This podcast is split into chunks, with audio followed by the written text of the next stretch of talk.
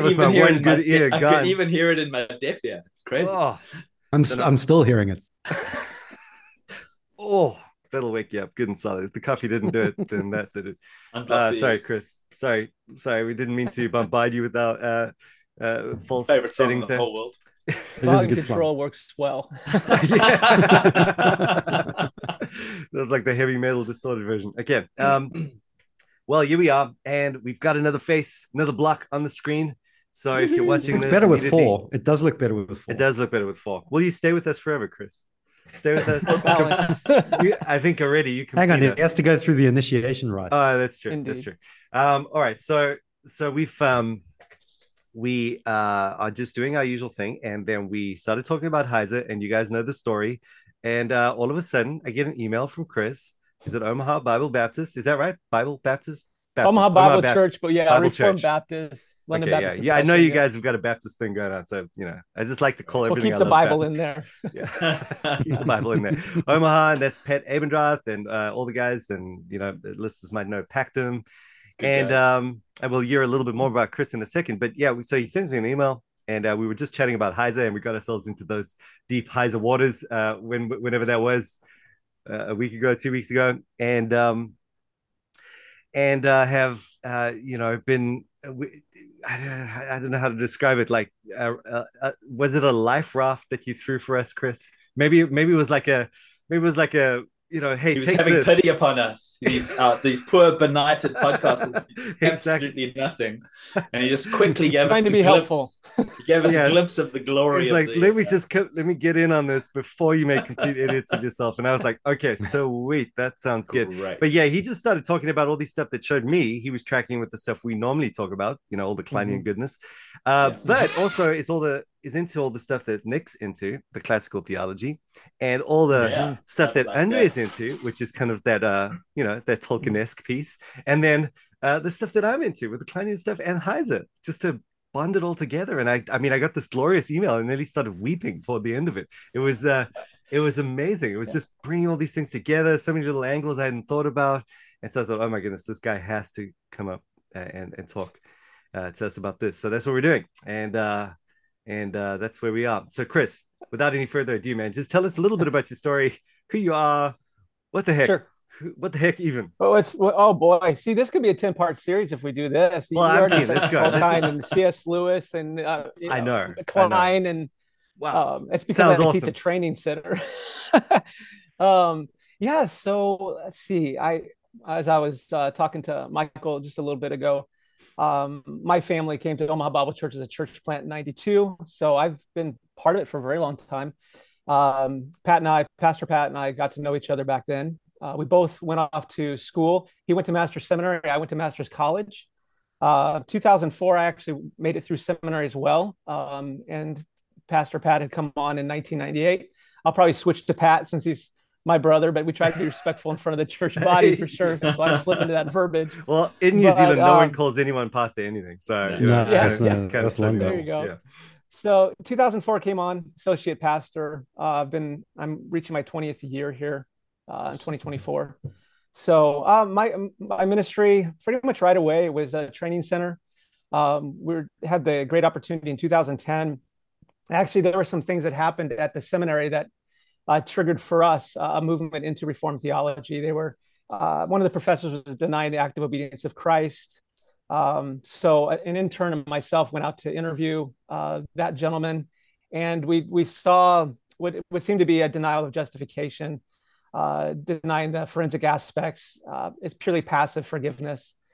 Uh, so that that alarmed us, and that sent us on the journey uh, of studying well John Flavel to understand covenant theology from Isaiah because he's we're biblicist, right? So I've got to have a, a text. Well, he gave me a text. Uh, John Owen, I mean uh, Herman Bavinck, I mean on and on we go, and I I- we had to we had that at the seminary going on, and we needed to, to differentiate ourselves to figure out who we were. Um, uh, John MacArthur had taught active obedience of Christ. He had taught imputation of Christ's righteousness. So we Mm. had that. But the question was, what was our foundation? And it really led us into uh, active obedience of Christ, justification, imputation, the forensic aspects. But then, of course, you go, then what's that related to with the law? Well, the law is more than mosaic. It's universal. It's uh, a reflection of God's character. Um, and then, well, what's that connected to? Well, covenant theology, covenant works, covenant redemption, covenant grace. And then Kline comes along because 2010, I exposed the glory cloud. I'm, I'm trying to figure out to teach these men in a five year program. So I'm trying to get around stuff, uh, trying to understand federal vision, um, all that's going on there. Kline was so helpful um, w- with that process. So I cranked through his Kingdom Prologue, Image of the Spirit, Har Magedon. I mean, you name it then somewhere along the line, you guys get interviewed. At least Michael did, and so we're we were like, oh, there's someone like us. um, so that's pretty much uh, the journey. Um, we had, I'd say, five men that have left that training center. Uh, that went to Westminster, California. Uh, four of them, I think, went through there. And another one went through Philadelphia. But he said when he was doing his ordination after he graduated from Westminster, Philadelphia, he said, I wasn't taught systematic theology, but he had passed with flying colors in ordination. He said it was because of OBC's training center. We had taken him through Berkhof and Bavinck. Wow. And so he was grounded not through Philadelphia, but through the church. Amazing. The, the, irony is he had come out of a Presbyterian uh, background and he was oh. asking us to teach him Berkhof. Man, that's so incredible. Yeah. That's that's the journey in a nutshell. So I love like third it. World third world missionaries reaching first world countries. That whole reversal. yeah, the reversal, yeah. Yeah, yeah exactly. I love that story though, because it's kind of like the uh, you know, just the uh, theology forged in fire pastoral ministry and just you know that that's definitely our story. You know we're all just you know maybe maybe nick had a little bit of a sweet run up front. I mean he got that sweet little seminary yeah deal. true i had a, yeah. I had a couple he had of a head start. Grads yeah. yeah. So he kind of started in the right place. But for everyone else you know we've had to work it out. We've had to uh swim back to shore, get out of the rip currents, and you know just keep keep going. And and guys like yeah, as you said, guys like you know come along every now and again, like Kline and this and that. It just kind of piece it together for you. And I, I yeah. like these these beautiful beautiful uh, nuggets along the way. So um, that's that's amazing. For Thanks sure. for clearing us in there. And and um, yeah. And obviously, it's really good to hear about uh, all the stuff going on at Omaha. And yeah, it's a very similar story. I love the way that that that covenant theology has seen you know with baptists. I love it when covenant theology and baptists come together and it's and it's like a good mix and it's meaningful and all of that sort of stuff. Right. so i'm going to talk more about that but that's going to derail us. Um See, yeah. it's already starting to derail so many rabbit trails already all right um so let's let's just make sure we at least touch on the thing we're supposed to be talking about sure. before we get completely uh rabbit yep. trailed and never come back again.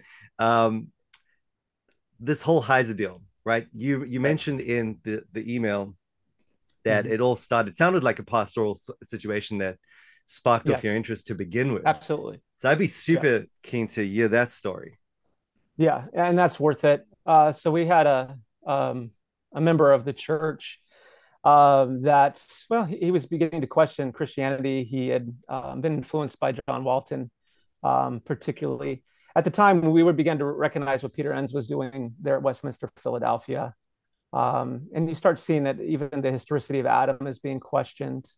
Um, the, what I was gathering was what, what, this was leading to was this idea that the the Bible not only that God not only communicates through uh, the prophets, through Hebrew, Greek, what what have you, um, but through myths. And and so as they were using comparative um, philosophy, comparative religions, um, the, the conclusion was that uh, there's a God there, but he's communicating through mythology. So, of course, we need to demythologize. And that was a big thing with um, liberalism, as we were seeing in the mm. 1900s, for sure, mm. um, as Machen was dealing with. But to, to see it come into place with so much color, and it, it, you had to deal with it, right? You're thinking through Rahab and Leviathan and um, El and, and Baal, mm. Um, this pantheon. Um, in the Canaanite religions, and mm. you see the Psalms casting God on the the glory cloud that Baal would have um, ridden upon, and mm. so or dealing with uh, Rahab or Leviathan, and you're like, well, what is this? Um, is it using mythological language? Is there really a, a Job Leviathan um, that is cast as uh, uh, monster of chaos. Uh, Isn't that just talking about dinosaurs? That's yeah, yeah. That's what I thought. Answers you in Genesis. yeah, exactly. The, the dinosaurs in the ark. That's what a leviathan is. yeah, exactly. So uh, he, he you can go see it, can't you? Can't you go see the dinosaurs in the ark? Isn't there? Didn't he build one? I, think, oh. I think he did build one. Yeah, yeah, exactly. yeah. I thought he built one. yeah. yeah. to be fair, I'd like to go see it. You know, I mean, sheesh, it must be pretty awesome seeing velociraptors on a. So did you no. did you uh, see that? Uh, where was it? Uh, uh, did we talk about this with the Van Dorn thing? Where he's like, he just blew my mind. Sorry, I just got to quickly throw this in there. Where he's Sure. like, I just want you to consider something as I'm reading through the book Mhm. here. I want you to consider something. This is speculative, but what if the Nephilim, you know, and the Yeah. pure blood thing kind of you know actually Yeah. made the dinosaurs like a mixture of like demons and and, Uh-huh. and animals Yes. and all sorts of things and actually Well, yeah Yeah, there's a reason for that is because what we're seeing there is we're we're playing with pagan religions. And Yes. if you just look at the gods of pagan religions, there I mean think think of even C.S. Lewis's uh, Lion the Witch and the Wardrobe, the the wicked creatures that are represented there at the Great Stone, right? right right Um, you have Lilith figures. Um, it's demonic, long-haired figure. Uh, you you've got uh, centaurs. Uh, you got dryads.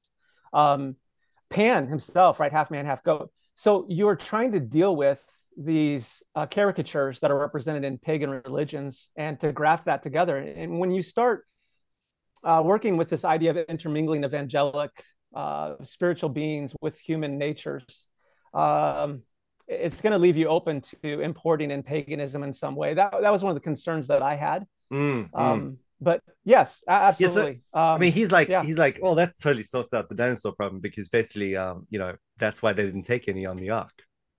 Ta-da! well, it's and, and, and it's fascinating. Yeah, like because that's the big they- problem. That Say no Right. to genetic engineering. yeah, well, that was it. It was basically like, uh, it was like, okay, sorted that problem out. No more genetic engineering with demons, Sure. and uh, and off Well, we go. Yeah, that's the answer for um, also the Canaanites, the genocide, right? They're they're these perverted Yes, giants, they're these true. demigods. So That's it true. justifies the yeah wiping them Yeah. out. Yeah, yeah, exactly. All right, wait, wait. now reverse. Questions, lots of questions. Wait, wait, wait, wait. No, come back to your story. I so basically, so so you know, coming back to his story. So basically, he's you know he's in church. This guy's freaking Mhm. out because Mhm. now he's starting to deny the faith essentially because Right. you know uh, you have basically this um uh, how do you put it? It's just um he's starting to get more and more convinced that Christianity or, or Jewish Mythology. Judaism the- is just Yep. mythology in in its uh, certain form. And uh, and so you have to now figure that one out. What, what a great Right. pastoral question. It's like, Pastor, Right. uh, what about this? You know, Yeah. and you go like, oh, excuse me for a second. I just need to read, Yes. and then you're coming back. Right, right. And yes, tell us And about. God's providence, you're reading Kline already, so you're at least given Like seriously, Um, yeah. Yeah, you- you're given the Mount Zion behind uh, the earthly Jerusalem, and Isn't so isn't that so important? Like that is just if you Absolutely. didn't have that, how would you even deal with that properly? It would be crazy. Yeah. yeah. right? So at least I was thankful for Heiser in a sense because what he did is provided. He returned the evangelical world back to treating the supernatural as real. It's a- Yes. a, realistic supernaturalism, Hmm. um, and for that, I'm just I, I'm so thankful. Um, Yeah. And certainly, there, Is- there are some is- things I was uncomfortable with, um, as he seemed to be just more uh, positive towards uh, Walton's studies. At Hmm. the same time, I mean, he's saying these angelic magistries are are real. yeah. They they do engage. is is Heiser because in the UK, I think Heiser's like you find pockets of interest in Haza, but he's not Sure. by any means like wholesale embraced. You know, in fact, more people haven't heard of him than have heard of him. So in the States, is Heiser pretty much accepted? he's growing for sure. I think Okay. I think the evangelical world is is recovering um, a love for the Bible because of Mhm. his biblical emphasis. Um, so I'm not sure. The problem with biblicists, and that's uh, yeah, the, a lot of the background of the United States is going to be biblicism. Um, you've got to have your heroes that you turn to. I mean, you don't have your creeds and confessions, right? We're, we're not going to study the Bible with the church Hmm. we're against that even if Mm. paul said hey you know keep the pattern the pattern of sound words right um well we're not going to do that but we need a pattern somewhere so we find these men that we trust and we give our hearts to them to lead us and and we need their interpretation and th- there were years of episodes you know provided Yes. a lot of helpful resources and he's he's he's fair in his treatment of others he Hmm. provides his resources out there for you to look at his uh, background work um Yeah, and I've also found Yeah. that he um I haven't I mean just I've just started reading him, but um yeah, I've also found that they're, they're sort of these underwhelming conclusions that he comes to. You know, you sort of you feel like, wow, this is going to be big, and you almost feel like he's going to walk straight off a ledge or something, mm-hmm. and, and, he's tackling on these massive issues. And then they're very like, right. yeah, at the end, he's like, so basically, you know, read your Bible and pray is what we're saying. Yeah, and and and you know, you're like, okay, well, that's that's fine. You know, as long as we get there, I'm good. And uh, you, know, right, you sort but, of don't but, know if you're being lulled into a false sense of security or if you're sure, you're kind of sure. um, you know actually he's a good guy. so you're trying to figure yeah. it out the whole time. Right, right, for sure. But we have to be honest. I mean, he is importing ancient Near East uh, yeah. as a major uh, paradigm and lens, uh, Canaanite yes. Uh, religion to help interpret uh, biblical etymology. Uh, he's using Second Temple Judaism. Yes. Um, yes. You know, these this I hit that's his default. Even though he'll say, "Hey, the you're not getting the Christian, we, we call the great tradition." I think mm-hmm. probably um, Boersma, I, I, found, is probably the one who took that term, great tradition. And then uh, Craig Carter was, was using that as well. Yeah. But he doesn't want that. But we do have a tradition and we are using that tradition. I'd rather go with the family, per, you know, yeah, the family's uh, tradition than I would uh, Jewish mysticism. But totally, totally. It's at least he's he's pretty upfront about that as far as yes. confessions. Yeah. So, yes. so I mean, Chris, uh, for those who've never heard of Heiser, I mean, I, I'm, I'm, i know less. Yeah, I can tell here. from the that episode. but um, I mean, so recommendation. You know, you're a pastor. You've got guys in your church mm-hmm. who may be interested in the Old Testament. Would you make a recommendation for Heiser? And if you did so, what would be the, the provisos? You know, what are the warning labels with Heiser? Right. Um, yeah. So you find him his uh, fingerprints all over the Bible Project um, Tim mm. Mackie, I think, is one of the um, co-writers on there and presenters. Uh, I, I, enjoy it because of the biblical theology. Um, one thing Heiser has brought to the evangelical community is the unity of Scripture, the Christ-centeredness mm, mm, of it all, mm. um, and how they all. There's a tapestry that's all connected to Christ, and it's threaded um, throughout Scripture. So I, I actually love using those Bible projects. I use them for adults as well. Mm. But then it's an opportunity for me to to apply discernment.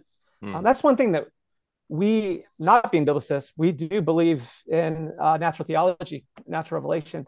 And uh, one of the articles I had sent with uh, Athenagoras of 177 AD, he was just so helpful because he actually has this view that Heiser has about the Nephilim spirits being demons. Huh at the same time, the beginning of his um, introductory notes, he gives us a very strong classical theism, uh, explains uh, the processions.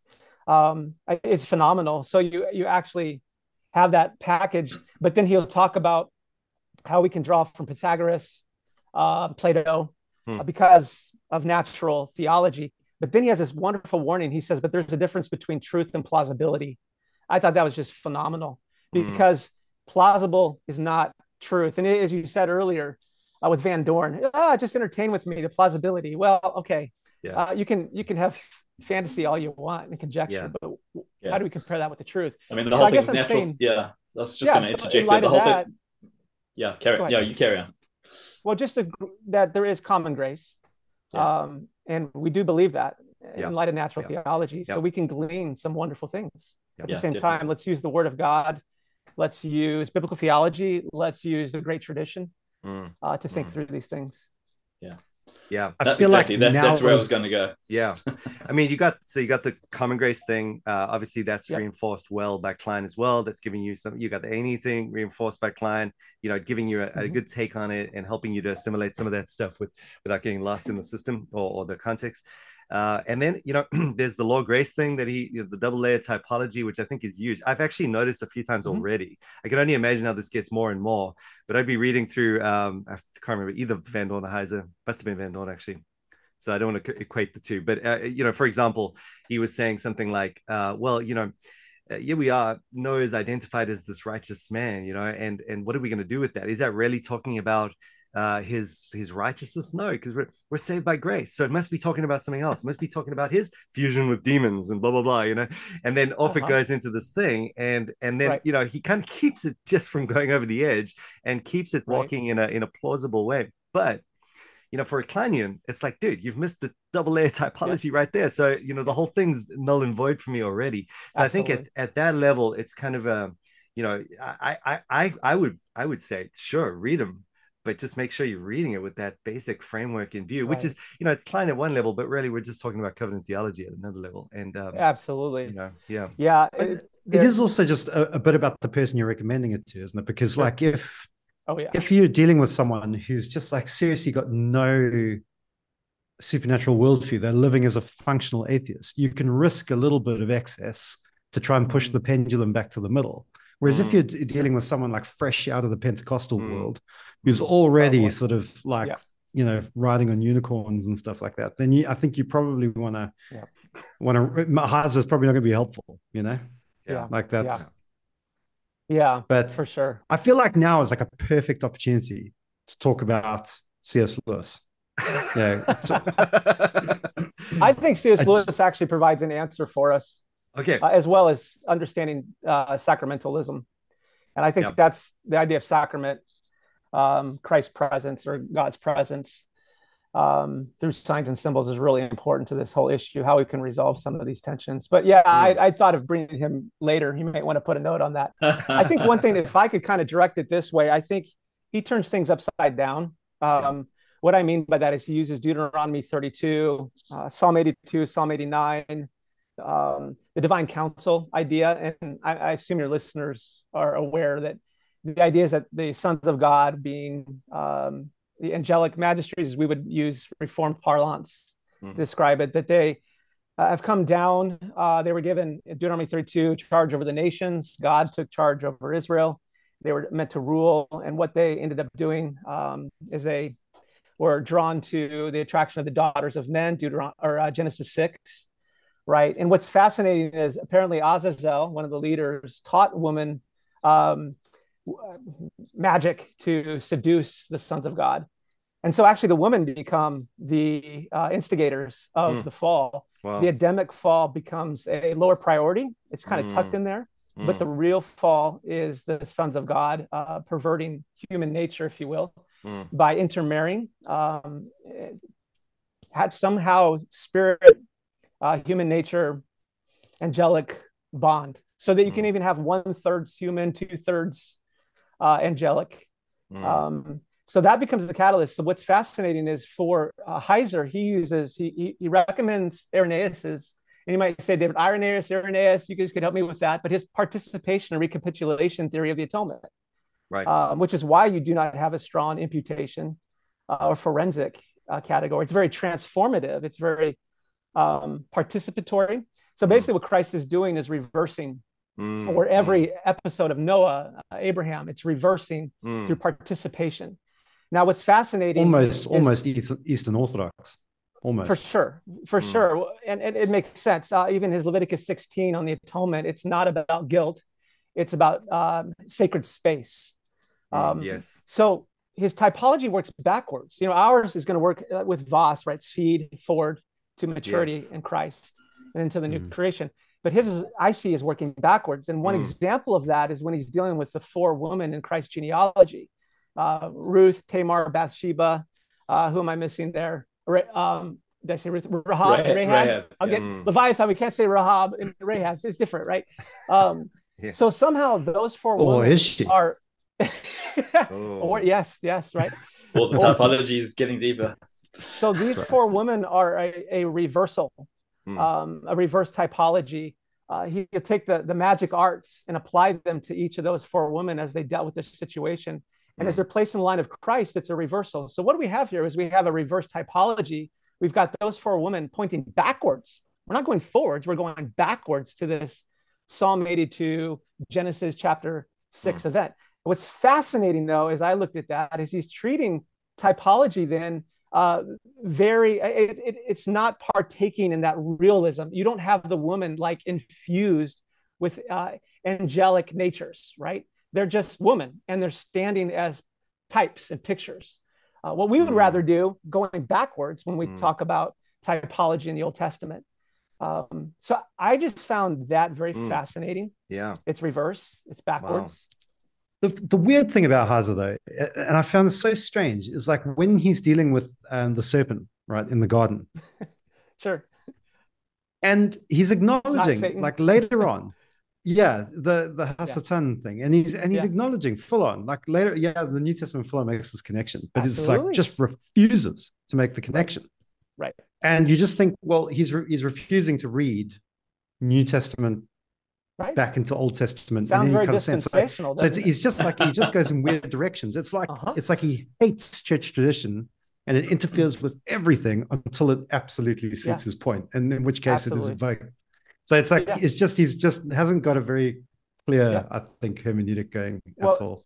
Absolutely, and even when the Second Temple Judaism is using uh, Satan language, uh, we still can't go with that. And maybe the Book of Enoch is uh, what we should go with. You know, it's mm it, it's it's fascinating. Um, mm, yeah, but Could I speak we all to... have presuppositions. yeah, let yeah, me let me speak to an elephant in the room and maybe a show of hands. Sure. Who believes that the sons of God coming down to the daughters of men is angels copulating with human beings and making half demon babies? So you're asking us well, when you put it like that, for Augustine, Aquinas, Tertullian. Yes, so uh, I mean, I'm aware of the tradition, and I'm yeah. even aware of the uh, intertestamental uh, view. So sure. I just I don't know why, Nick, but I just got the hint of some degree of sort of sarcasm or, or dismissal. yeah, so I'll in, put my hand up. I, am not convinced of that view, which is why I'm struggling with right. Heiser. No way. So that right. was I totally thought that was your view. That's why we're doing all of this. It was kind of like an intervention. there you go. I'll so, be the bad guy. It was like Fine. a waste yeah. of time. Oh my god, we could totally move on if I, that's not even your view. Okay, but uh, but I would I would like to posit though hmm. that I think there is a, a way to marry. This is your view. Well, it's my come view. On, just say it. Say it okay. loud. Say it loud. Say it proud. Let's come on. Come on. Say you know... it clear. Come on. no, no you're going um, all the way, bro. I mean, you're you're basically, you know, you bought into in. the whole like Hades thing. Just, and, yeah, come on. Totally. Yeah. Just say it. Just let everyone know about it. There's no point in keeping it a secret anymore.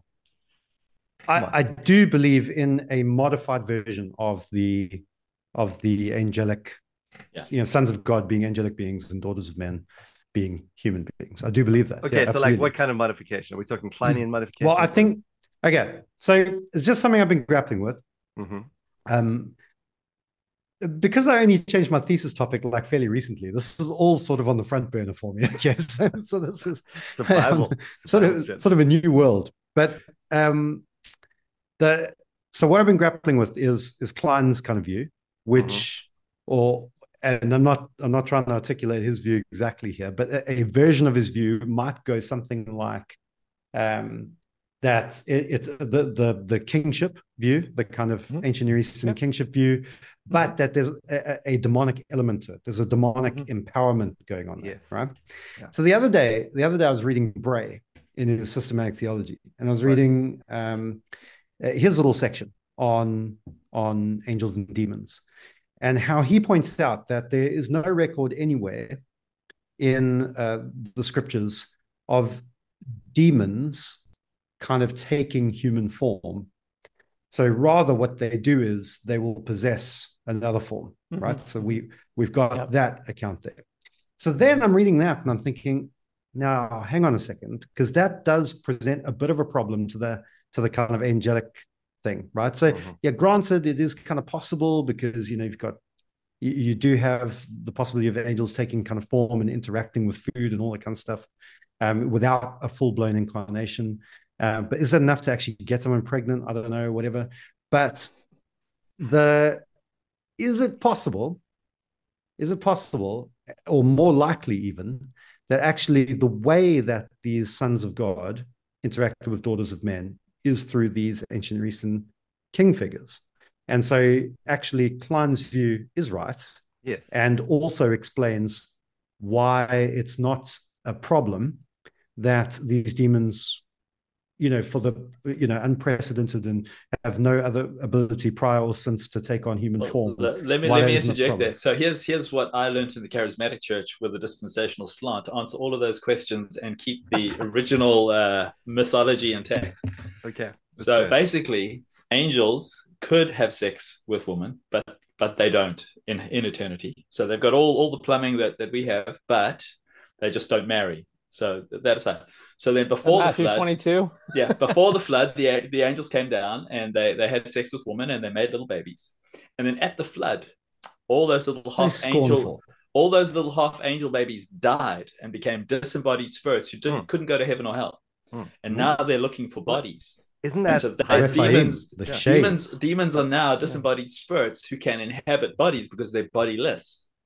Yeah. And so, that's that does kind of make sense, bro. yeah, Where did that come from? d- didn't you know that? That's the No, mythology. bro. well, isn't that You gotta join the dots, bro. Come on, man. I mean, So- no, d- d- no, I just that's not. you your That's not. now. Yeah, bro. That's no, that's like mind blowing. But But I, right, was, so- I do just want to point out because I think Yeah. we, we're talking about Heiser, right? Mm. But I, I think it is important. Like the other day, I was reading someone like very old school, like Jacobs. It was like you know 1950s or something, and Strasbourg, um, dude, in his Old Testament theology, and he was pointing all the stuff out. Yeah. Okay, all of it. So I'm not entirely certain how much of Heiser's stuff is actually novel anyway. All he's doing is he's putting it together Mm. into a kind of a system. Yeah, And so, but none of none of the insights are like new or, or, or controversial from that point of view. They've Mm. always been part of a Mhm. valid tradition Right. of interpretation, and he's just integrating it into a system. Yeah. Mm. And I, I, and I think the system could could use improvement. Um, but the but the basic interpretation, I do think it is important that while we don't want to just accept ancient Near Eastern mythology or Jewish mysticism or whatever, I do think it is important to to note the things that are informing uh, the worldview of the biblical authors as they come into the scriptures. So, like Mhm. when Sure. you know, so you have to you have to be able to talk about two Peter and Jude and what they Mm-hmm. are describing, and whether or not that does in fact point to references to one Enoch. And if you look into all, that, I mean, my view is that there's definitely some degree of overlap there. So there's, Mhm. um, a- a- and and that means for me that in order to take the New Testament seriously, I have to then take that view of the Old Testament seriously. And so I don't want to be dismissive because that Mhm. cuts too close to dismissing New Testament authors for me. Natural Um, theology. Now, Mm. Mm. yeah, and and I do think there there are, you know, so what's his name? Um, Southern Baptist guy. Uh, I can remember the year of publication. Can't remember his name. Dang it. The that a lot of Southern um, Baptists out there, Nick. Sou- no Sou- Southern Baptist professor of Old Testament. What's ah, such a good guy as well. And he's done a really cool YouTube video on the Nephilim. Mi- Michael Allen? No. No, come on, anyone, help me, help me. Anyway, anyway, this guy. So he does like a like a pretty solid. Um, Are you sure any of this Uh, happened in real life, or is this a dream? all I know was there. I saw this face in the mirror I hadn't seen before.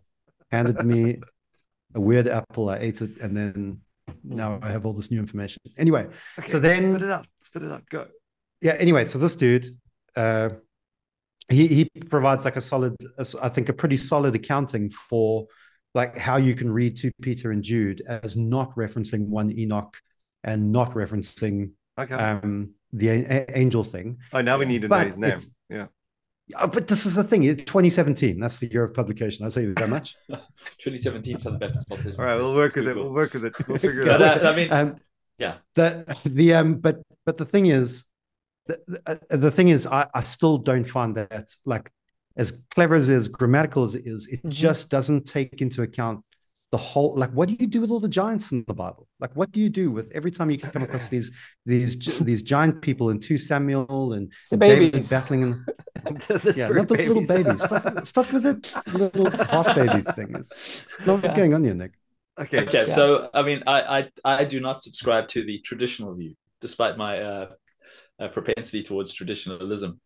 Now, when you say Um, traditional view, are you talking about the uh, The Heiser the, the Aquinas view, Okay, the got it, yeah. you know, Seth, I, So- but you do here's- hold to the Reformed traditional view, which is the, the two lineages, right? The seed, or, or what? What do you hold? well to? that's that's I do I do hold, but I like what Kline says as well. I mean, because I think if you if you're looking through the Old Testament through the lens of Antichrist, and you see these sons of God, and they're adopting the the the deity king role of the sons of God, and they're building these large harems. Mm, Um, you know, there's there's there's definitely antichrist motif that goes on there. But here's Mm. here's here's for me what's what trips me up uh, with sort of a, a, lovely straight line of continuity from the Nephilim or through all the giants, Mm. you know, and moving all the way through is when you have the flood, all the Nephilim are wiped off the face of the earth. So when when the, when the, uh, the the spies get into the promised land and they say, oh, there are giants there. There can't, there can't be giants. So basically, what they're doing is they're accrediting these large individuals. They, they become the, the, the, the they latch onto a mythology and ascribe it to a physical reality, but there's no connection. So that's but but these giants then go on to represent and and become the personification of of the antichrist motif. Uh, you know, the, the seed of the woman versus the seed of the serpent. Um, uh, moving forward from that point, but there's no actual real connection. It's it's Right.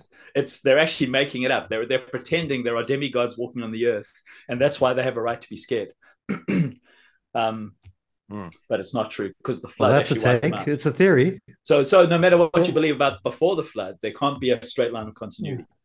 Why not? Yeah, Why He- can't there be a? Heiser's that's my would- view. sure. Heiser would say it could be a local flood for one, or it could have Which one? been Which Post- Kline That's says, another Kline reason I don't as like well. Heiser. Yeah. Yeah, Yeah. or yeah, exactly, or post flood. Um, it could have happened again. I think that's where he has his Psalm 82 Mm. concept starting to build, and then it it, is it ex- extenuates through the the uh, Tower of Babel in Genesis 11 and the. And can I just say that that so you- so I I- I'm happy with the local flood personally. So I've got no I've got no. Oh, let's not no- do that rabbit trail. Yeah. I, I'm just I'm happy with it. I'm happy with it. I'm just saying. I'm just happy. I'm, I'm, just- I'm not saying I'm it's just definitely the case. I'm just saying I've, it's no just skin saying. off my Yeah. back if you do. All right. Right, but but the go. Uh, so let's, t- let's take the second of those options that it happened again. Yep. Um, it could be a third option, whereas the the spirits of these Nephilim Mhm. are just repossessing people and, and doing the whole thing again. That and it's happening the same way, and that would seem likely if the actual bodies are wiped out by the floods. That's science Um, fiction, man. That's that's where Superman and Spider Man come from. Yeah. Come on. No, but no, no, it's not science How fiction do- because there are demons. They roam the earth and they Yeah, possess people. for sure. Like that's How do we that's deal it's with not the- science fiction. I don't think at all. Yeah. the giants giantism whatever word do you want to use Yeah. that's that's pretty physical um Mm. even og Mm. uh the amorites and, and Heiser does a good job connecting the rephaim the anakim um Yeah.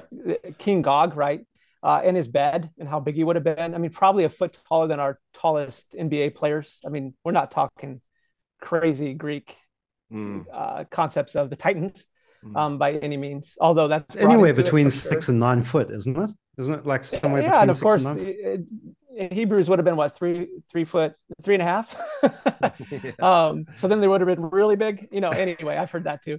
Hobbits. Yeah. But Yeah. but yeah, we do have to explain uh, even David with Goliath, um, Yes. the physicality Yeah. of the And- and giants as well. I I don't have a problem with genetic realities going on there, but Sure. but because my, my understanding is because of the flood, there's no whatever your view is pre-flood, Mhm. it's you shouldn't be drawing a straight line, but they do continue to personify an antichrist motif. I- regardless, regardless, yeah, yeah. Yeah. I would agree. yeah. I don't, exactly. I don't, I don't. Yeah. Okay. Yeah, I so think, I, I think that- this. So here's here's um, I, I'm I'm going to confess my maybe it's my my my dispensational biblicistic roots, but it's That's It's- fine. We all have them. but but for me this is this is this is speculation. This is and it's and, you know and I I do We all appreciate have them. Plausibility. We all Natural have them, theology Chris. is always but to Nick be read still through the got him. lens of scripture. Yeah. And we all agree with that. We all agree with the controls that any natural theology that we credit out there must be read through the lens of scripture. Yes. But to me, this doesn't feel like we're reading through the lens of scripture. It feels like Mm-hmm. reading through the lens of ancient Near Eastern culture. Sure. If- that Really? that's the- I mean Yeah. that What would be true of other parts of Heiser, but it's not true of this. This is just straightforward. They church say history. there are Nephilim. you Yeah. know? Like And if Yeah, you're, no you're problem with that. reading you're reading the accounts of the Eh, spies and you're saying Yeah. those guys are literally descendants of the Nephilim. Yeah, but those And spies you're not choosing- like theological giants who had this Yeah. incredible insight. They were fearful men looking for excuses. Yeah, but also, yeah, fine. But you are you are just choosing to interpret one part of scripture literally at the expense of another. No, no, I don't I take mean- the sons of God as real as real angels speaking with men either. So, oh, so what are you said, even talking about? So I said, no matter what you've used pre-flood, there can't be a line of continuity. I, I disagree with the pre-flood yeah. scenario as well. So, all I know is a great tradition that the church family has all these strands yes, in it. Granted, you yeah. have to acknowledge and, that. And and, yeah. I, and I will, I will, I will be the black sheep, and I'll say I love my church family, but I don't mm-hmm. go with them on this. Um, sure. Yeah. You've already it's not the priority of the gospel issue. exactly. So uh, one of the things that like apparently isn't an option. You might like this one, Nick. Um, it's like okay, fine, might be a local flood, but what might have happened is like one of the guys, one of the Nephilim, hung on to the ark the whole time. You know, and just kind of that, you know, that, that no, no, haven't you seen through. the movie? Haven't you seen the movie? No, he got well, into. You know, reading that reading was that was Gilgamesh. yeah, it was, it was a giant kind of, Gilgamesh. He made it through. I know, totally. It was all coming together. I was like, oh, that's what they were doing with that movie. Okay, because I had no idea what happened with that. No, I tell you, I'm re I'm rewatching the movie now. Oh, really? And and yeah, just to see what I and it's still it's still obviously like ridiculously skewed Ridiculous. the whole thing yeah. but but I, it like you say it does um it does make sense of what they were at least trying yeah. to portray in certain yeah. scenes like i do actually think like the, going back to the watches because i'm assuming we've all seen the movie noah and the and the watchers are these like you know giant stony the, creatures. Yes, the golems. Yeah, the, and they are the, they the are fiery angels hit the dirt so hard that basically glass and stone turned to lava around them. Well, I thought it was. I actually thought it was quite a poignant metaphor though, because they were fallen and now they are encased in the earth. And and the description of these beings as being in the earth or eating the earth and that kind of thing. And so, assuming that all that was was it was a Hollywood portrayal of a metaphor of what was mm. in the myths. Mm. I actually think that that was quite a beautiful, a mm. beautiful way to portray it. But nice. you know, there you go. Nice. Um, I think also something that threw me off was uh, back in uh, we homeschooled our boys, and uh, I went looking around for you know good books for my boys to read. And you found they're, answers in Genesis. No, uh, they're good science fiction and fantasy fans, and so am I. So we I, have a regular answers in Genesis burning ceremony and uh, anyway, there was this Chris, Christian author. I don't even know if he's really Christian, mm-hmm. and he took the uh, the Nephilim sort of mythology and he massively developed it into these this pantheon of gods who were sodomizing each other oh, and like like whoa my kids can't and I gave them the first book and I had to like delete it from their Kindles and and it's back to yeah. answers in Genesis. There we go. Yeah. well, I thought Kline was quite helpful. Yeah, totally yeah. for sure. Um, okay, good. The, so there is um, uh, just quickly while we're just uh, while we're playing around with the wacky stuff. Uh, what is the deal, uh, Chris, with with Heiser's fringe pop three two one thing? I haven't seen that at all. What is that? Sure, it's quite a series of videos. It, it's fascinating. Uh, he'll entertain. Um, oh boy, I don't even know where to start with that one. So let's say someone makes a claim of ancient alien civilization. They find it in Egypt. It's pyramid-like. Uh, they must have you know, been here thousands of years ago, taught mankind technology, whatever. He'll actually break it down in 15, 20 minutes and then look at the facts and then um, say, well, it wouldn't be that. Um, okay. Okay. So, I mean, it's just fascinating, but he'll have guys on who will do, oh, this is just weird.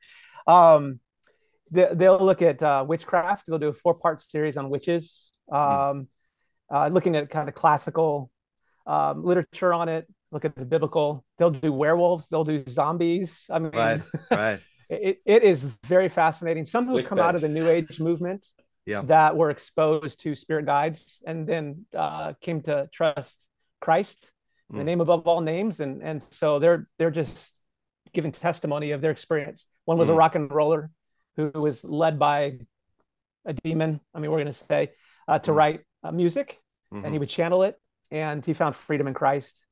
So a lot of those guys actually are just turned off by the new age uh, mm. movement, mm. period, and are warning against it. Um, okay. It might even be like be uh, movies. If you watch these movies, then you're putting yourself in a position where you could um, be uh, enslaved or affected by demons. So you find that real extreme mm. um, from from their testimonies, but it's still fascinating. So yeah. I, I really appreciate it. and so he there. handles that well usually. I think I think uh, for the most part, I mean, we have to give our biblical parameters, right? Yeah, which yeah. we're trying to do. So take yeah. all that, yeah, and bring controls to it, and then it's fascinating. Yeah, I I, I watched this one on on um, aliens and demons. Uh huh. There was a like a, a Logos produced thing on okay. on aliens so what is demons. Sure, Logos got behind it. Yeah. Well, I, again, it, it, like it say typical Heiser like super sensational setup. Yes. You know, And then like but really gory what he's ending. saying is that Underwhelming Um, end. yeah, it, it was a bit underwhelming. He's basically saying what any Yeah. sta- uh, what most standard uh, Christian responses would be. Absolutely. most of it is nonsense. Yep. Some of it comes cuts very close to the demonic and maybe references to the uh, to the demonic, but it's definitely not aliens. That's that's basically that's basically his take on it. Awesome. You know, and and it and it was it was great though. It was very entertaining to watch. yeah. By the way. I discovered the name of that scholar is Gentry. oh, Ah, come on. Sure. Got him. Yeah. Okay. Excellent. What did Gentry 2017. do again? I forgot the whole thing. He did what? He he has um he has a paper published in 2017 which is all about uh the use of the Jewish tradition Oh, okay. in Yes. um Good. to So Peter check that out. Jude. Cool. Now, now they- Chris, I, I was fascinated by something you put in your email, Yep. um, where you said um, when Heiser says the idea of a sacred space reset and then uses loyal faithfulness, obedience as faith, Yeah. I can't help but see you. Baxter seeing the new Yeah. covenant as an Adamic reset, Mm. Evangelical Tom, right. obedience based on Yeah. grace. And I'll tell you, what I mean that that pinged for me, and this is this is the background. I've Good. got a, a pastor friend who's had some trouble with uh, a Doug Wilson fan Mhm. who's also likes Heiser. And uh, you know, Mhm. uh, originally in my mind, those two things weren't connected. Mm, mm. I've Yeah. actually, Um, but- I know that friend. Yes. Yeah. Now you And see so, how. um, so, but, but seeing that comment of yours, I was intrigued, Yeah. and I'd love if you, if it's possible, if you could expand on that, I'd be. Yeah, and then I I've got to talk through uh sacraments in light of my answer to the Philippe. Yes, yes, yes, yes, yes. Do it. Um, that would be great. Yeah. Yeah, yeah, but this is the priority, and I sent uh three episodes um over. I I probably is it worth me referring to them? So we had the um Naked Bible podcast. This is a podcast on Leviticus 16, where it's downplays guilt, upplays divine space. You've got loving loyalty and believing loyalty, episode 350. You've got saved by grace or judged according to works, episode 394. And then the big one that really set me off uh, with Romans 1 through 3, Paul's use of the Old Testament series, episode 419. It's an interview uh, with, with Matt Halsted. And in it, I was seeing, I mean, it just, I, I could see an affinity to uh, new perspectives of Paul. It made sense, though. It's participatory, it's community based. Basically, the church is replacing the sons of God in the divine council and assembly. Um, so, Hmm. as far as reset, um, he brought that up in Leviticus 16, the temple, tabernacle, promised land. It's a reset. And I think I'm trying to, I'm reading a little bit into it, but what he means by a reset is going back to the garden.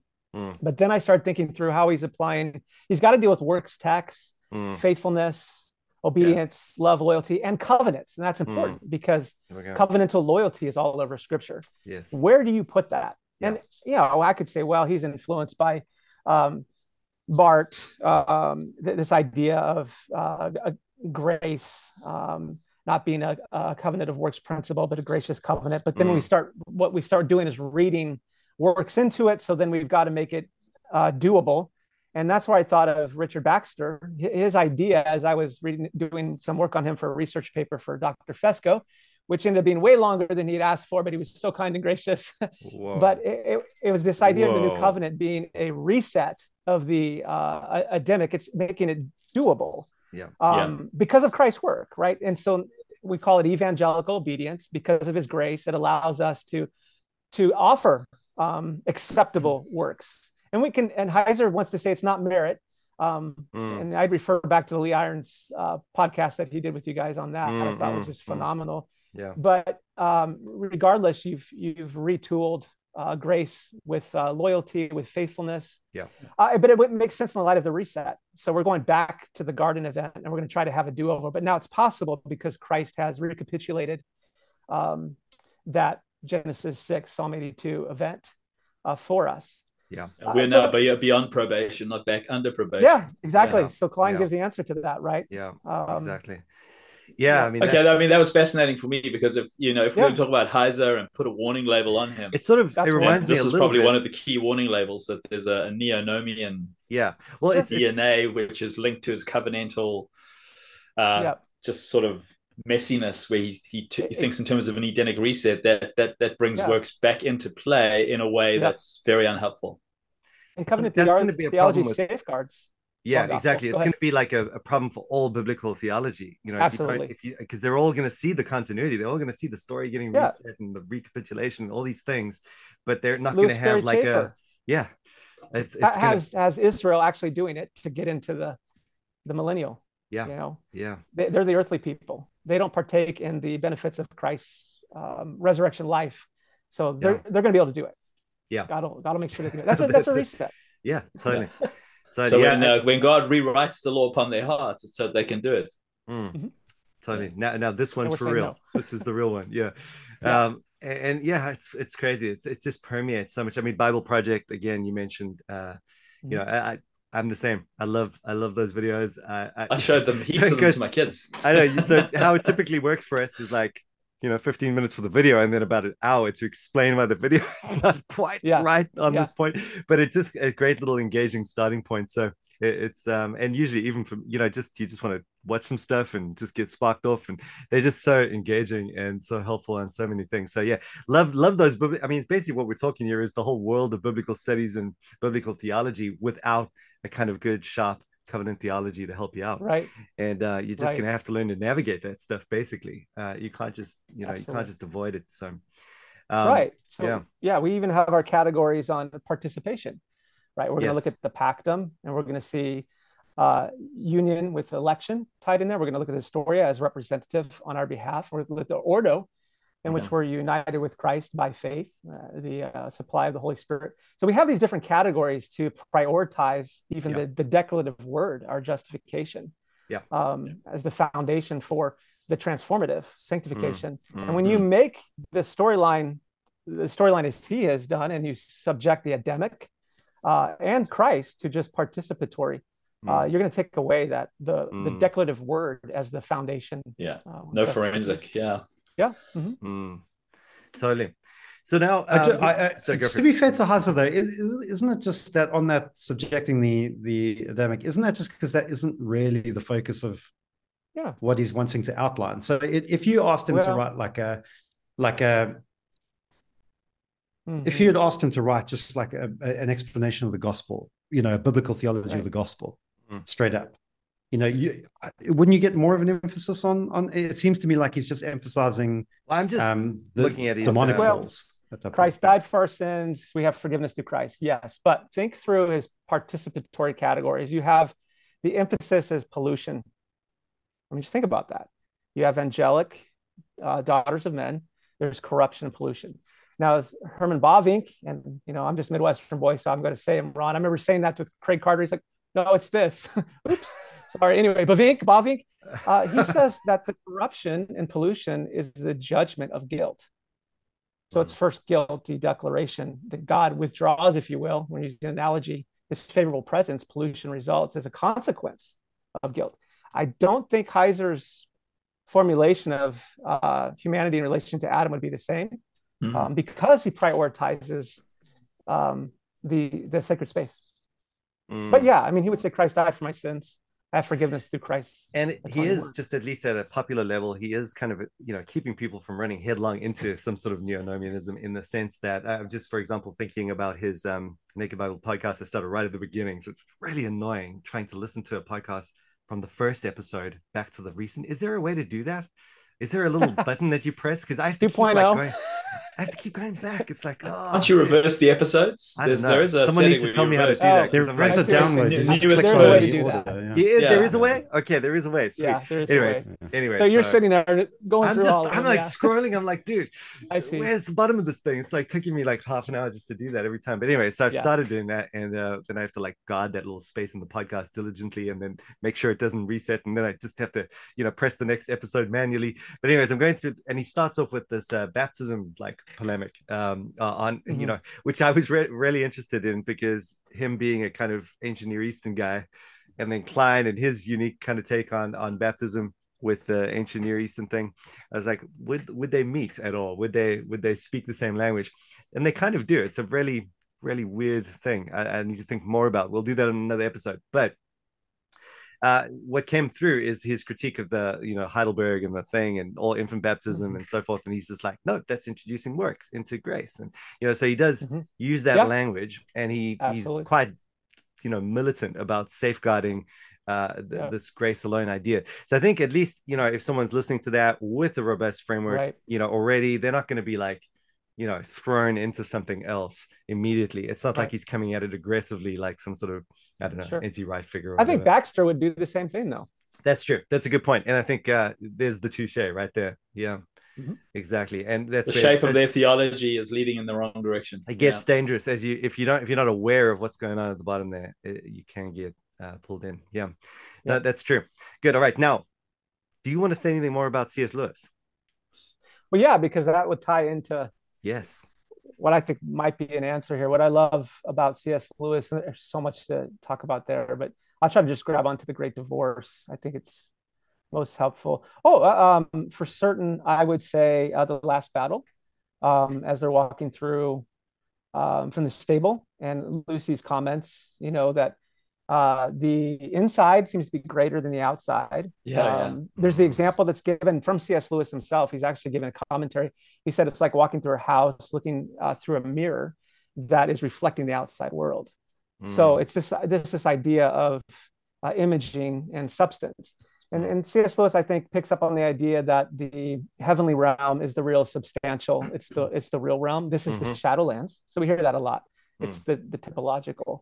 Um, that is phenomenal for me, especially when I picked up. I've been reading through.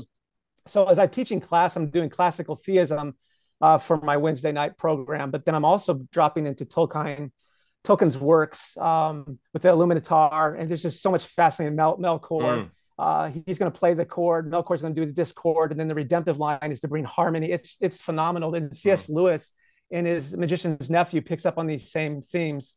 Um, but so I've been reading through the Ransom uh, trilogy, or and with a commentary alongside of that. And one comment that was just found foundational for me is the idea that when when Christ walked through the walls, the disciples uh, thought he was a ghost, and he said he was not a ghost. And the commentary on that, in light of C.S. Lewis's uh, writings, including the, the Great Divorce, is Christ's body, his glorified, his resurrected body, we should say, he hadn't ascended into glory yet. His resurrected body is the substance, it's the reality. Mm. The wall is the ghost. Nice. Um, and I thought it's it's so true as we think through even us walking through fog or through water. That's Yeah. the real substance. And we think often of the heavenly as ethereal or spiritual. It's just my idea. I'm always saying spiritual, as Kline said, it's the work of the spirit, Mm. right? In these different domains, the heavenly domain, earthly domain, uh, and salvation, regeneration, and so forth. It is the work of the spirit.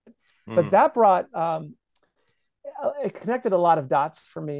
So I started thinking through well, over the years. Um, I've we've always been hesitant, right, of uh, sacraments. Um, we don't like sacerdotalism. Mm. We don't we don't want uh, earthly properties uh, and and the heavenly properties transferred where one becomes the other. But in the sacrament, as Luther said, there is a principle of a covenantal bond. He, he didn't say that, but what he say in on with and around it. Um, and I think um, R. Scott Clark uses that a lot to describe sacraments. But Mm. Benjamin Keach, um, his Gold Refined, talks about baptism as a sacrament. Uh, the Heidelberg 65 talks about the sacrament. It's this idea, idea of a sacred mystery, uh, which we just mean spiritual. There's something sacred in this spiritual um, bond between the sign um, and the thing signified, Mm. right? So, in light of what you guys have just said too about um, the angelic, I, am trying to read the New Testament in light of the Old Testament, in light of types and and uh, the antitype. And what we have, particularly in 1 Corinthians 10, is Christ is said to be the rock. And when Israel drank from him in unbelief, no doubt, they actually drank judgment to themselves. And uh, we, we heard that great glory cloud episode on baptism. It's both um, blessing concept, but also judgment concept. Well, that really opened up 1 Corinthians 10, this idea of sacrament in which Christ is, is present um, with, with the thing that is signifying his presence. So then, in partaking of the water, um, by unbelief, they're rejecting Christ. And then the true believer is receiving Christ by faith as they're grabbing onto Christ. But there is a tie in with that uh, external externality of, of um, the rock and the water there. Uh, we could talk about the Lord's Supper that way in baptism. But now think with me just for a moment if you take that idea and you read backwards, and we know Justin Martyr, for instance, concedes that uh, the sons of God intermarried with the daughters of men. Um, and he he would argue that, at least as I've seen it, probably some of the readings from Heiser too, where that I collected this, but this idea that one, all demons can do is to corrupt. They can they can only re-image. Um, I thought that fascinating with the uh, plagues, right? They're only able to re-image the blood event, the frogs event. They're not a- actually able to overcome. They can only corrupt an image. So we've got the imaging principle, and Justin Martyr would also concede that God, though, is seeding um, a principle of truth in in in these religions, if you Mm, will, mm. uh, preparing the way for the gospel. Charnock, in his work on the attributes of God, does an amazing job just looking at, at that aspect. Mm. Um, and you can see similarities. I, I mentioned Odin offering his life on a cosmic tree. Um, there are amazing similarities that you see that implanted that Justin may be getting at. Mm. Um, so, all that to say, we've got the principle of uh, false imaging corrupting. We've got the principle of the substance standing behind the the uh, signification, uh, the sign, the symbol. So, Yeah. my proposal is that, um, and I'm going to borrow a little bit from Kline and Heiser on this, that they would hold that standing behind Mount Bashan is uh, an, an evil mountain. Um, representing evil and standing behind the earthly Jerusalem is the heavenly Jerusalem. And, and we're not saying they're fake. We're saying that they're they're substantial. They're, there's a, a heavenly reality of Mount Zion standing behind the earthly Jerusalem, as the greater David standing behind the, the earthly David. Mhm. Um, so uh, what else would he he ta- uh, Heiser would talk about um, in his typology? Oh, for instance, in Craig Carter in his book on God and the Great Tradition, Mm. he he draws from Heiser where these idols were made in the image of this demonic power or the sons of God, if you have Heiser's understanding, Mhm. and then they would do a ceremonial, a sacramental, uh, covenantal. I'm going to add that uh, ceremony in channeling that angelic being using reformed parlance Mm. uh, to unite with the idol so that they could speak through it. But still, you have this idea of a higher power standing behind this, this image. Mm. So, my proposal, as I've been thinking through this, is can we talk about bringing in the temple prostitution that went on, which was an engagement with the gods through uh, spiritual sexual worship? Mm. Can we talk about, and I think Nick, you might have touched on this, but can we can we refer to these uh, demonic powers, uh, angelic magistries, if you will, in, in a sacramental ceremonial bond with men or kings Mhm. um, in this way, and having a sexual relationship so that they are possessed, if you will, Yeah. um, um, or at least at least maybe there's a freedom, um, but at the same time there's still a sacramental bond. Yeah. Now, we can throw in the genetic aspect. Yeah.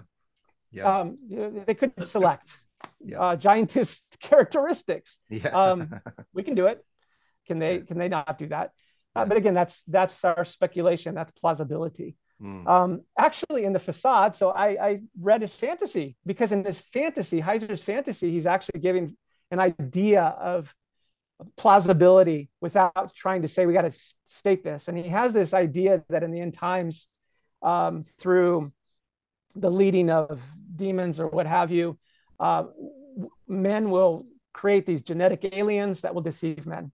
Um, he never got to, to part three, which I'd be fascinated to hear Mm. but Mm. it's this but it's still this idea of these sons of god these uh, angelic magistries these demon powers standing behind and so i'm just trying to say if we can say that then can we not guard against an intermixture of the human nature and angelic nature and talk about uh, ceremonial bond Mm. now heiser says well if the incarnation can happen then why can't this wait a minute here we're calvinists here Yeah. the extra calvinisticum what we're saying is the hypostatic union it's not a mixture. We're trying to preserve Chalcedon, right? It's not a mixture of the divine nature and the human nature. It's not a commingling, but rather the human nature is taken up in person with the Son of God, as, as Berkhof would say. Um, the books on Word Made Flesh are very helpful here. That Mm. It is not even apples to apples in any way, shape, or form. Mm. Mm. But f- for that matter, why would I want to draw the incarnation into a pattern then for how the human nature um, and the angelic natures could intermingle and create some kind of corruption and then Mm. import, of course, paganism, half Yeah. man, half half God, one third, two thirds. So for me, the, the sacramental, we're saying it's a false sacrament, though, right? But we're still we're saying that Yes. these fallen angels they, they only know how to corrupt and to re-image Um, it, it, was fascinating as I was kind of thinking through sacraments. Um, the Moon Knight came out from Disney, and I thought, well, this is fascinating because you have this sacramental ceremonial relationship in which these gods, right, right, Anashu or whatever, and Amet, yeah. and they're fighting behind the scenes as their avatars. Yes. And sometimes the Marcus figure is possessed, meaning yes. he, he doesn't he doesn't know what he's doing. At other times, he has freedom. But it's this ceremonial, sacramental bond in which you see the, the angelic beings fighting behind mm. the, the human beings. Mm. And as I was thinking through John Currid's work on Against the Gods, saying, you know, arguing for a polemical um, use of Rahab and Rahab and Leviathan and so forth, mm. um, that is the God is saying he's the one in charge um, of everything. And then thinking through John Oswalt's book on Bible among myths, amid myths, it's, it's fascinating. But he's going to argue that the ancients thought of the gods fighting um, as representatives of the nations as the nations fought one another. That book is actually phenomenal in saying that that Judaism was very unique. Its monotheism is very unique. Mm. Um, mm. But anyway, that, that's that's my proposal. But again, yeah, it's plausibility. Like so have you uh, have you written anything down about this? Uh, is is there anything uh, no, that people just in a read? little notebook. I mean, besides my email, you know, like I, I feel like I've got Yeah. the only. Yeah. Oh man, no? just in my little notebook, handwritten. Well, you got to write it down, brother, so we can read this. Um. So you're Yeah, doing. it's true. Uh, Yeah. Are you So doing? I'm doing um, a doctoral work, right? yeah, you are. You are doing. Uh, you're at RTS now. Is that right? yes, that's correct. Um, fourth class coming up. It's very slow. It's turtle pace. Okay. Yeah. Uh, All right. I had to so, do something during COVID, so I thought, wow, why not? I know. I know. I'm the same. But it's You like, know- oh no, So, like You know, one just- class a year. Man, okay. Well, that's that's cool. So, but but Yeah. um, how can people follow you if they are just wanting to keep in touch and and just you know Yeah. just touch base and find out what you're thinking about this this amazing. Come stuff? visit Omaha Bible Church. Yeah. Well, definitely got to do that. Uh, You Uh, are in October. I am. know. I'm coming. Yeah. yeah. But um, you know, my Wednesday nights class, they get it. I love to say I write on people's hearts. Um, Yeah. That's just where my ministry is right now. all right. Um, coming out of the dispensational background. all right. Well, then was we got to get you some scribes. We got to get you. You know, you're going to be There one of you those go. like teachers that don't actually write anything down. Yep. And then uh, you know Yeah. other people write it down. That's Well, cool. We can- Calvin had that. Yeah. That's true. There we go. So turn A you guys into scribes, and then we'll make many books Yep. about this. Yep. And Well, more the- the- the reformed education was really important to me because I was trying to scrub my background of the the biblicism. Um, Yes, So feeling for the walls, I wanted to understand classical theism and um, reformed theology, and so Scott Swain has been so helpful, and Hmm, uh, Dr. Fesko. yes. Um, Mm. So bef- I was committed to before I start writing. Um, I, I wanted to make sure I could trust myself and trust Yes, my thinking.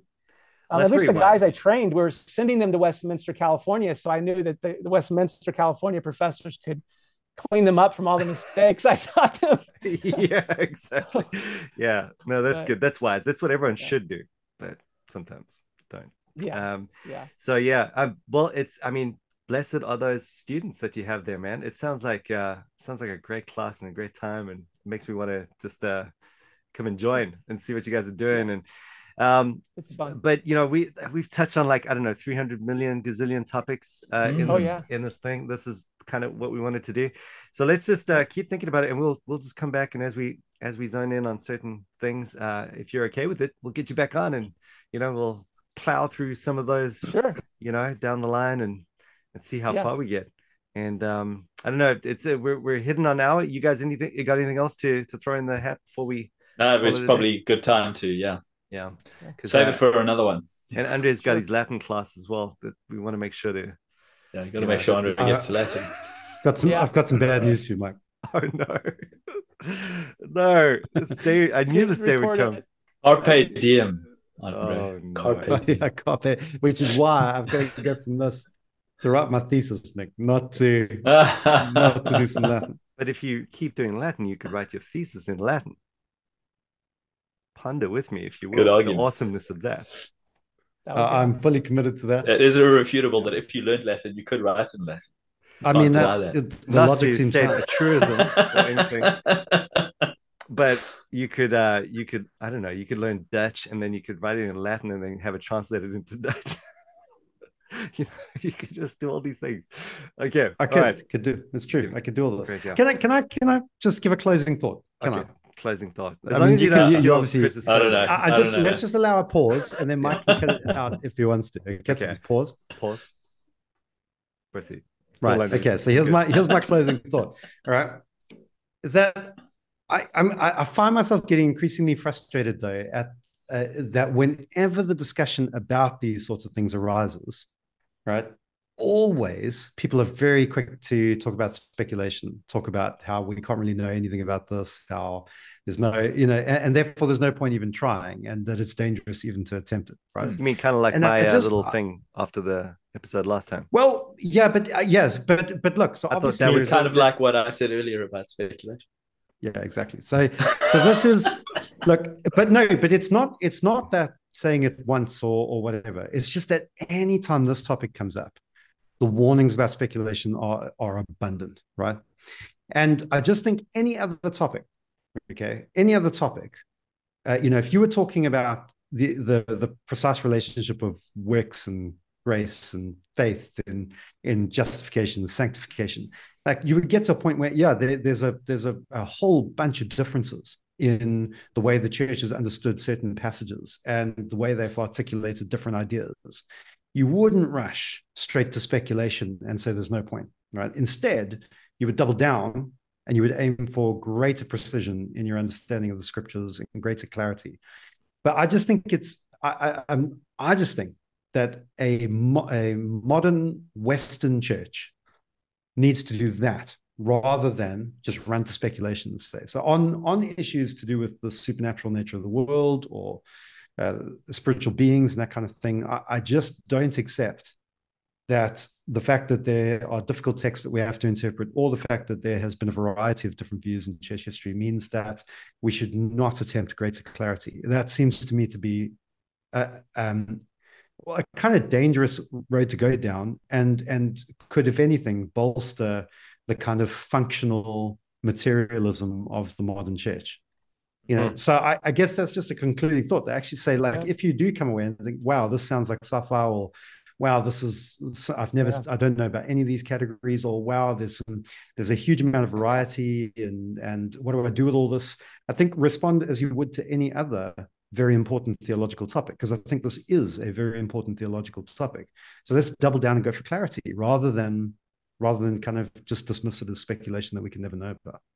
Sure. And I think just I, adding to that, yeah. it's you know you've got different people at different places. Your young Christian mm-hmm. who uh, is is just grappling with the basics. You know, maybe feel like he's floundering mm-hmm. in this sort of thing. But but for those who are able, and you know, there's a wonderful world of research out there that you can really dig into and it's it's it's it's faithful to scripture to dig into ancient near eastern resources mm-hmm. and to know the historical context and to know the the mythology that the bible may be interacting with and to uh, inform your own reading of the scriptures because that's that's how we read the bible better yeah i i think we talked about heiser and the concern of going and you know taking extreme into mythology the other side i think he was trying to help us with is warning us that the enlightenment really purged the supernatural and made us all naturalists. Yes. Um, and that's dangerous too. And at least what he's offering is, yeah, he, in a couple of episodes in Fringe three two one, Fringe Pod three two one, he he makes a mention that with the return of paganism and people influenced by demonic